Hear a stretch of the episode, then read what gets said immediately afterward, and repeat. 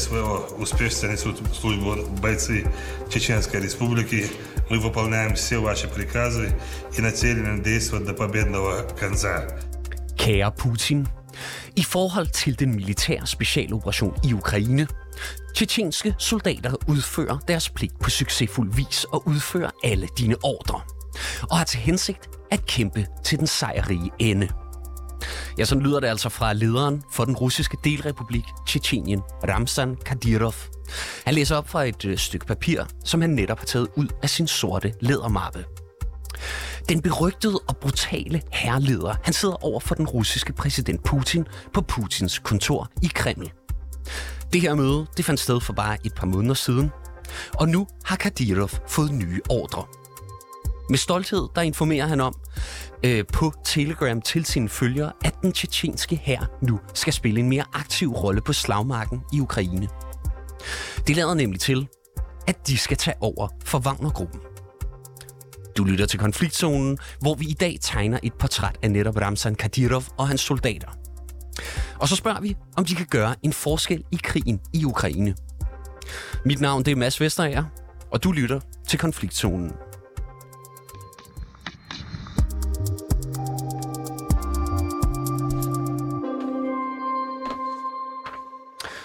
Emil Rotbøl, Rusland-korrespondent for Berlingske. Velkommen til programmet. Tak skal du have. Du skal hjælpe os øh, med at blive klogere på den tjetjenske øh, her og netop øh, Ramzan Kadyrov, som jeg nævnte her før. Først og fremmest så vil jeg gerne øh, høre, hvordan du vil beskrive Ramzan Kadyrov. Altså med et ord, så vil jeg kalde ham tegneseriediktator. Altså han er sådan en, øh, en, en type, som godt kan lide at se enormt farlig ud og vifte omkring sig selv med pistoler. Og, og så kan han også godt lide at gå i, i Prada-støvler og øh, virkelig omgive sig med bling-bling. Han er sådan ekstremt selvoptaget og meget aktiv på de sociale medier også. Øh, så, så det er derfor, han sådan tit gør et faktisk komisk indtryk på os, fordi han er så overgjort. Altså han er, han er for meget på, på alle måder. Og han, han er jo en leder, øh, eller han er leder af den russiske delrepublik, Tjetjenien. Øh, men han står, som sagt, altså også i spidsen for den tjetjenske her. Hvad er det egentlig, Kadyrov er for en type militærleder? Jamen altså, øh, kort fortalt så øh, var Kadyrov jo ligesom løsningen på øh, øh, krigen i Tjetjenien, altså Putins løsning, på den måde, at han øh, blev ligesom sat ind som, øh, som leder af Tjetjenien, øh, og, og, og har ligesom Putin og Kremls uforbeholdende opbakning har ligesom fået fri hænder øh, til at holde styr på, øh, på situationen i Tjetjenien, så der ikke udbryder krig igen dernede. Øh, og det var jo ligesom en måde at få tjetjenierne til at holde styr på tjetjenierne, øh, så, så russerne øh, kunne, kunne trække sig ud. Altså det er jo en, en republik i Rusland, men, men han er, øh, hvad skal man sige, han har sit eget lille kongedømme dernede. Øh, og, og der er han øh, på en gang øh, ja, øh, den her lille mini-diktator, og så er han samtidig sådan Putins øh, biske, biske vagthund, som, han, øh, som, som kan bjeffe lidt og, øh, og, og tro lidt dem, som, som er, er Putins modstandere. Øh, og, og det er den rolle, han tit spiller også, og ikke, ikke nødvendigvis sådan sendt øh, på, på bud af Putin, men han, han prøver ligesom at gøre det, som han mener, at Putin vil blive glad for. Og det er, og det er nogle gange det her med at og, og råbe højt om, øh, om det ene eller det andet, eller det tredje, eller, eller prale med, hvor, hvor godt de klarer det i, i Ukraine. Altså, han har endda kaldt sig selv for Putins fodsoldat. Prøv at sætte nogle ord på, hvorfor er... Hvorfor, hvorfor, hvorfor går han ud og, og kalder sig selv det? Jamen, det er det her med, at han spiller jo den her rolle som, øh, altså som, som sig selv, altså som den her øh, øh, tegneseriediktator, som man lidt kan tro øh, både udlandet, men, men også øh, resten af det russiske samfund med, altså, at han, altså tjetjenerne har jo sådan et ry for at være meget barbariske øh, og, øh, og blodtørstige efter de her krige, der var i Tjetjenien, som virkelig var øh, øh, brutale. Og, så, så derfor er det jo godt at have sådan en, øh, en type på sit eget hold, så man kan sige, jamen hvis ikke Øh, hvis ikke, øh, hvis der skulle ske et eller andet med Putin, så slipper man ligesom en, en type som ham fri igen. Øh, og han er Putins fodsoldat sådan helt konkret på den måde, at han er ekstremt lojal øh, over for Putin, og, og bliver brugt i, i forskellige lejligheder, til, både til sådan nogle, hvad skal man sige, interne magtkampe øh, i den russiske elite, men også, øh, er også blevet brugt tidligere i, øh, i Ukraine. Og du nævnte her før, at han er berygtet for at være ret barbarisk i sine metoder. Altså prøv at forklare, hvad det er for en fortid, som Ramzan Kadyrov egentlig har. Men han var chef øh, for sin øh, fars sikkerhedsstyrke faktisk i øh, Tjetjenien. Hans far var øh, først præsident i Tjetjenien, øh, efter, øh, øh, ja, efter at Rusland ligesom havde vundet krigen, eller hvad man skal sige. Og så bliver faren øh, øh, dræbt af en bombe øh, på det store stadion i Grosny, i Tjetjeniens hovedstad. Og sjovt nok, så var øh, øh Ramsan selv, øh, chefen for sikkerhedsstyrken, han var altså lige fløjet til Moskva samme morgen, som den her bombe eksploderede og dræbte hans far og, og en masse andre for, øh, af hans bodyguards. Og så bliver Ramsan så selv indsat øh, af øh, Putin. Først er han lidt for ung, men han, bliver, han er de facto for den dag ligesom leder af, af Tjetjenien. Øh, og han, for før det har han jo også været med til at kæmpe i, øh, i den her krig i Tjetjenien øh, sammen med sin far. Inden de så skiftede side øh, til, til, øh, øh, Putins, øh, til Putins side. Og hvis vi så vender os mod øh, den aktuelle situation i Ukraine, altså så ifølge Kadyrov, så har hans tjetjenske her altså kæmpet side om side med russerne i Ukraine siden invasionens begyndelse i februar 2022.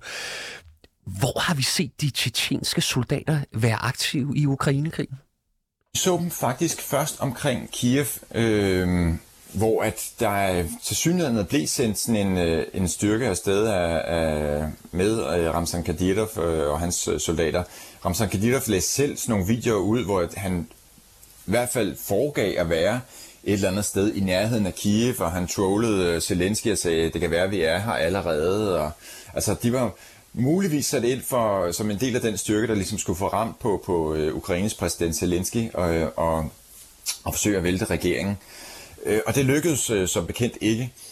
Og siden så har vi set sådan nogle lidt underlige øh, videoer, som Kadyrov øh, selv har lagt op, af hvordan hans øh, styrker skulle kæmpe i Mariupol.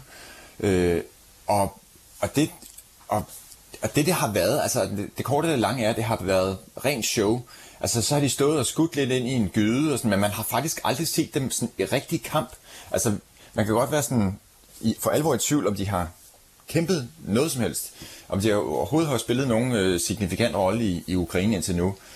Øh, og det sidste lange stykke tid, der har de slet ikke været til stede. Der har de ligesom været trukket tilbage og, og ventet på nye ordre, som, øh, som vi hørte tidligere. Øh, så, men altså, så der er det her dobbelte med, at de skal virke enormt blodtørstige, det skal virke som om, de er utrolig mange, og det skal virke som om, at de ligesom er den, den mest frygtede styrke øh, i den russiske her. Og i virkeligheden så har de ikke gjort noget som helst, øh, som, som vi i hvert fald sådan er, er blevet uafhængigt bekræftet og verificeret øh, endnu i, i Ukraine. Og så virker det som om, at de på det sidste er trådt lidt i baggrunden. Hvorfor, hvorfor er de egentlig det? Jamen, jeg tror, at de har været trådt i baggrunden hele tiden. Altså det her med, at de blev sendt afsted til Kiev, det var jo på det tidspunkt, hvor man troede, at det hele ville falde sammen på, øh, på tre dage, eller russerne troede det. Øh, så var det jo rimelig gratis at, at, at ride ind der med kavaleriet øh, og, øh, og tage æren for det hele, og tage æren for, for dem, som måske fik, fik ramt på Zelensky, eller hvad de ligesom havde forestillet sig. Men i virkeligheden så er der nok ikke helt så mange soldater i Kadyrovs styrker, som han gerne vil give udtryk for.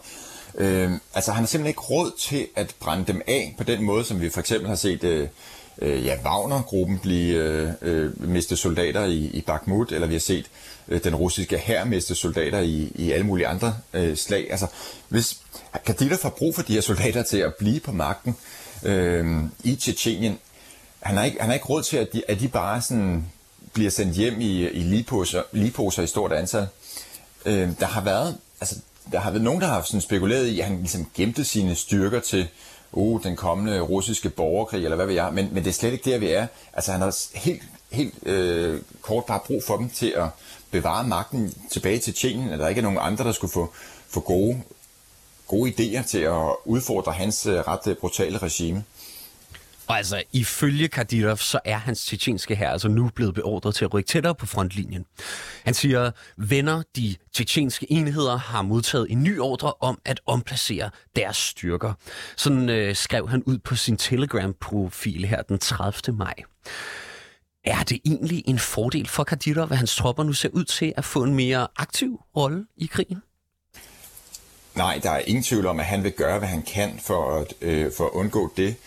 Øh, han, han endte jo også ret hurtigt ude i sådan en, øh, en lille beef med øh, Wagner-chefen Prigozhin, øh, hvor at der var nogle af Kadirovs underordnede, som begyndte at, at udfordre øh, Prigozhin nærmest til duel, og altså, der, der kom en masse sådan, øh, øh, røre i, i, sådan på det retoriske plan øh, omkring den der med, det der med, at, at Kadirovs styrker skulle ind og overtage fra Wagner i Bakhmut. Og det korte og det lange er, at vi ved ikke, om de faktisk er blevet sendt til Bakhmut eller ej. Altså det kan også have været sådan en måde at prøve at, øh, at komme ud af den øh, klemme på. Men, men der er måske nogen i den øh, russiske her, som har sagt, okay, nu vi hører simpelthen så meget øh, skidsnak fra Kadyrov. Øh, vi kunne faktisk godt bruge nogle af hans soldater nu, øh, hvor vi er lidt øh, tyndslidte. Øh, og især nu, hvor Wagnergruppen til sydlandene trækker sig tilbage. Øh, Øh, så, der, så de har nok fået besked på at, at, at yde deres, og så, så prøver han at komme øh, af, limpinden på den ene eller den anden måde. Altså den seneste melding, vi hørte i går fra Kadyrov, det var, at han havde 70.000 soldater klar øh, til at sætte ind, og han, ville, øh, han stod klar til at, at sætte dem ind i Belgorod-regionen, som er den her russiske region øh, på grænsen til Ukraine, som er blevet angrebet flere gange øh, af, øh, af sådan nogle russiske militser. Øh, og øh, for det første tror jeg, det er løgn, at han har 70.000 soldater. Det tror jeg, altså jeg tror, vi er nede på nogle, ja, nogle få tusind eller noget af den stil. Øh, for det andet, så vil det jo være meget, meget federe for dem at blive sat ind i en russisk region, hvor de måske skal slås mod sådan nogle 100 øh, frivillige øh, øh anti-Putin-russere, end, end hvis de skulle ind og slås med den ukrainske her i Bakhmut, hvor der jo er blevet dræbt tusindvis af, af soldater de, de seneste måneder bare. Det bliver i hvert fald interessant at se, hvordan at det kommer til at udvikle sig på jorden, øh, Emil Rotbøl. Mange tak, fordi du var med os her i dag. Ja, selv tak. Altså Rusland-korrespondent for Berlingske.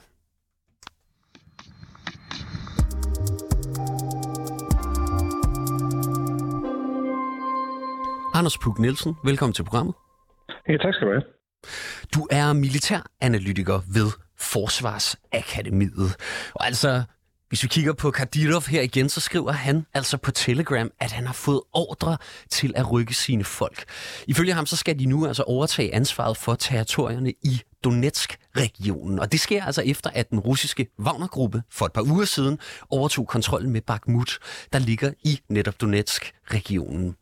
Og nu der forlyder det altså, at de, de trækker tropper ud af byen og generelt fra frontlinjen for at få en pause. Anders Puk Nielsen, er det meningen, at Kadyrov og hans folk skal tage over efter Wagnergruppen? Altså, det tror jeg faktisk ikke. Jeg synes, at Emil Rotbøl også øh, lige gennemgik det rigtig godt lige før, at øh, altså, de her øh, grupper øh, har ikke en styrke, der er på et niveau, som det, øh, det vi har set Wagner-gruppen præstere. Øh, og derfor så tror jeg heller ikke, vi kommer til at se dem gå ind og lave sådan en øh, direkte overtagelse, hvor de øh, vil kunne præstere noget tilsvarende som at tage Bakhmut for eksempel, som Wagnergruppen jo har, har gjort. Øhm, vi, vil, vi vil se dem formentlig spille nogle, nogle noget mindre roller, og øh, det bliver det helt taget interessant at se, om hvor meget de egentlig kommer til at være til stede øh, i, øh, i, i regionen. Altså det virker jo lige nu, som om de skal indsættes alle steder, men, men så mange er de slet ikke. Men hvorfor trækker Wagner-gruppen overhovedet sig ud? Jamen, altså, det gør de, fordi at de, har, de, de er hårdt presset. Øh, jeg tror faktisk, der er to årsager til, at Bagnergruppen trækker sig ud af, af Bakhmut-området. Den ene, det er, at øh, de har været igennem nogle rigtig hårde kampe. Det er sådan en standard, at når man har været det, jamen, så har man altså behov for en periode, hvor man er væk fra frontlinjen til at få genopbygget kampkraft. Så på den måde er det ikke nødvendigvis militært set underligt, at de gør det. Men så tror jeg også, at man skal være øh, opmærksom på, at der kan være nogle politiske fordele i at gøre det øh, lige på et tidspunkt, hvor det ser ud som om ukrainerne skal til at i gang med en modoffensiv, og måske vil kunne erobre nogle af de her områder tilbage. Og lige i øjeblikket så foregår der lidt sådan en kamp om ikke at være dem, der kommer til at få skylden øh, for det, hvis, øh, hvis man nu mister Bakhmut igen. Øh, vi har de seneste par dage fået meldinger om, at ukrainerne er begyndt faktisk i, i den sydvestlige del af byen, og måske øh, tilbageerobre øh, nogle af, af bygningerne.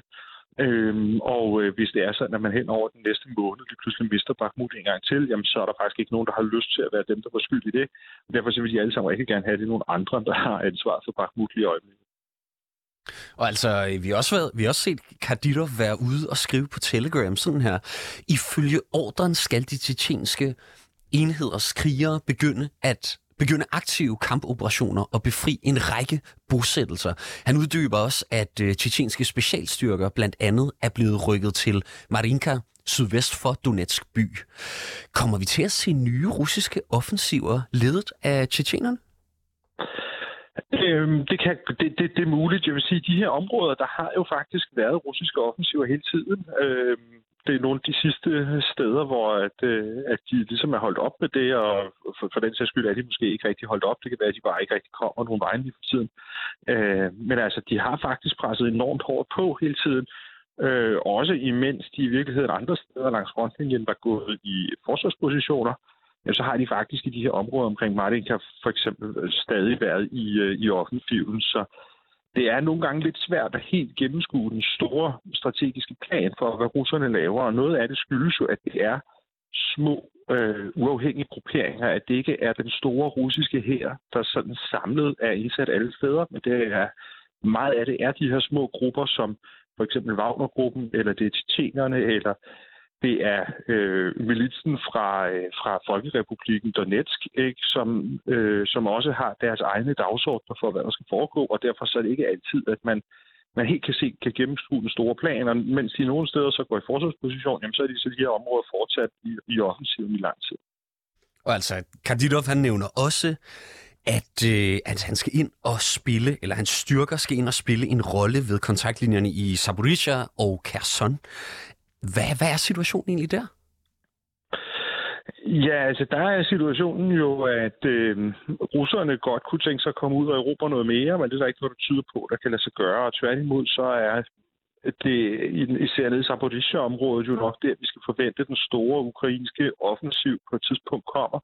Vi så vi har de seneste dage set, at der er sådan kommet tegn til, at ukrainerne er begyndt at erobre noget terræn øh, nede i, i Zaporizhia-området. Og, øh, og, og, og det er jo så ambitiøst, kan man sige, for øh, for at sige, det vil han så ind, og øh, der vil han ind og spille en stor rolle, og, og jeg, jeg vil næsten sige, det, det er nok sådan et oplagt sted, hvor han gerne vil give indtryk af, at han spiller en rolle, men hvor han faktisk helst gerne vil undgå at sætte sine styrker ind, fordi at, at tabene vil, vil formentlig blive meget store. Det lyder jo som om, at de tjetjenske tropper skal være ret mange steder på én gang og have mange opgaver, hvis man altså skal tro på Kadyrov. Men er de overhovedet i stand til det? Altså, det er der jo ikke noget, der tyder på, altså hverken øh, antalsmæssigt, at de skulle være så, øh, så, så mange, men også, at de i virkeligheden skulle være så gode. Altså, øh, de, øh, de, de er gode til at være intimiderende, altså, øh, men øh, Øh, og, og, og sådan, altså fremstå meget barske, men, men det er sådan lidt mere gangsteragtigt, vil jeg sige, end det, end det lugter af elitesoldat, ikke? Altså, og det er, lidt, det er lidt svært sådan helt at se, hvad er det, de i virkeligheden har opnået indtil nu, som, øh, hvor man sådan som øh, øh, ud fra et militærfagligt blik vil sige, det var da imponerende. Øh, det kan selvfølgelig godt være, at de bare har gået igennem på det, men, men vi, vi, vi mangler stadig ligesom at se dem blive sat ind et eller andet sted og, og også gøre den store militære forskel. Og netop den pointe, det hørte vi jo også Emil øh, Rotbøl være inde på her tidligere. Så jeg kunne også godt tænke mig at spørge dig, om du tror, at de styrker, de egentlig kommer til at gøre en forskel i Ukraine? Øh, jeg, jeg tror ikke, de kommer til at gøre en specielt stor øh, militær forskel, men politisk set, så kan det godt gøre en forskel, at vi lige pludselig får Kadyrov til at øh, komme på banen og skulle også spille en rolle i, øh, i det her øh, russiske politiske spil, der foregår, og være aktiv på de sociale medier, og være en af dem, der konkurrerer om at få æren for de forskellige ting, og absolut ikke få skylden, når noget går galt. Der, der har, man kan sige, sådan en som, som Prigozhin, Wagner-lederen, jo haft ret frit spil til, men nu lige pludselig får han så konkurrence af en anden person, som også er rigtig god til at bruge sociale medier, nemlig Kadetter her. Og det kan godt blive interessant at se ud fra, øh, fra sådan en lidt mere politisk vinkel, hvad det her det kan føre til, og om der kommer mere splittelse mellem de her forskellige russiske grupper fremover. Du sagde også her før, at øh, Kadyrov han måske også vil prøve at undgå at miste for mange af sine soldater, men har han overhovedet noget valg? Altså, nu har Putin jo så til synlædende beordret, at han skal til fronten. Så kan han vel ikke øh, gå imod hans ordre? Nej, altså Kadilovs øh, øh, udfordring er, at han er nødt til at fremstå øh, super relevant over for Putin, og det betyder, at han skal fremstå som en, der er øh, villig til at stille op, når, øh, når, når Putin har brug for det, og som også er en, øh, sådan en, en handlingsmand, der kan finde ud af at skabe nogle resultater. Det er sådan det indtryk, han er nødt til at, at, at give hele tiden. Øh, men, men samtidig så er det jo også vigtigt for ham ikke rent faktisk at miste alle sine soldater, fordi så mister han jo den der magtbase, Øhm, og øh, det, det bliver en balancegang for ham, hvor man kan sige, at efterhånden som krigen skrider frem, og øh, russerne bliver mere og mere udfordret på det her med at stille mandskab, hvilket de jo, de jo er, jamen, altså så, øh, så, så er det noget, der kommer til at være sværere og sværere for sådan en som Kadyrov at, øh, at balancere i. Altså, Kadyrov, han har også snakket om, at han vil prøve at indsætte tropper ved Belgorod. Hvad siger du, øh, hvad siger du til det? Altså, virker det overhovedet realistisk? Øh, det vil jo være lidt af en forlitterklæring, kan man sige, hvis man er oppe i Belgorod-regionen øh, er nødt til at få hjælp fra, øh, fra Tjetjenien for at holde styr på, øh, på, på sine ting. Ikke? Øh, men, men det er jo klart, at det her det er jo et, umiddelbart et meget mere attraktivt sted at blive indsat øh, som, øh, som, som tjetjensk soldat, fordi at, at risikoen for mig er mindre, end, end, og, og, og opgaven er mere overskuelig, end øh, det, det ville være at, at blive indsat i, i Marinka eller i Zaporizhia-regionen eller et eller andet, og så skulle skabe nogle synlige resultater der. Øhm, så, så jeg kan rigtig godt forstå, at han øh, godt kunne tænke sig at komme til, øh, til, til, til Belgorod-regionen. Man kan måske også sige, at det rent militært er en opgave, som vil være mere overkommelig for dem. Øh, det er jo altså ikke de her top-tunede øh, elitesoldater, øh, nødvendigvis. Det er måske lidt mere den her form for politiopgaver, hvor det handler om at være brutal og slå ned på et oprør, som, som, som er deres speciale, når det kommer til stykket. Vi kommer i hvert fald til at følge øh, situationen tæt her på øh, konfliktzonen øh, fremadrettet. Men Anders Puk Nielsen, du skal have mange tak for din vurdering her, fordi du var med os i dag. Ja, velkommen. Altså militær analytiker ved Forsvarsakademiet.